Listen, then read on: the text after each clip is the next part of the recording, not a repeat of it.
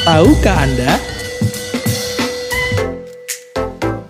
Sobat Kristi, tahukah Anda tertawa dapat meningkatkan imun tubuh? Saat tertawa, tubuh memproduksi lebih banyak hormon endorfin yang membuat kita merasa bahagia dan menjadi penghilang rasa sakit pada tubuh kita. Hal ini relevan ya Sobat Kristi dengan firman Tuhan dalam Amsal tujuh belas ayat dua puluh dua. Hati yang gembira adalah obat yang manjur, tetapi semangat yang patah keringkan tulang.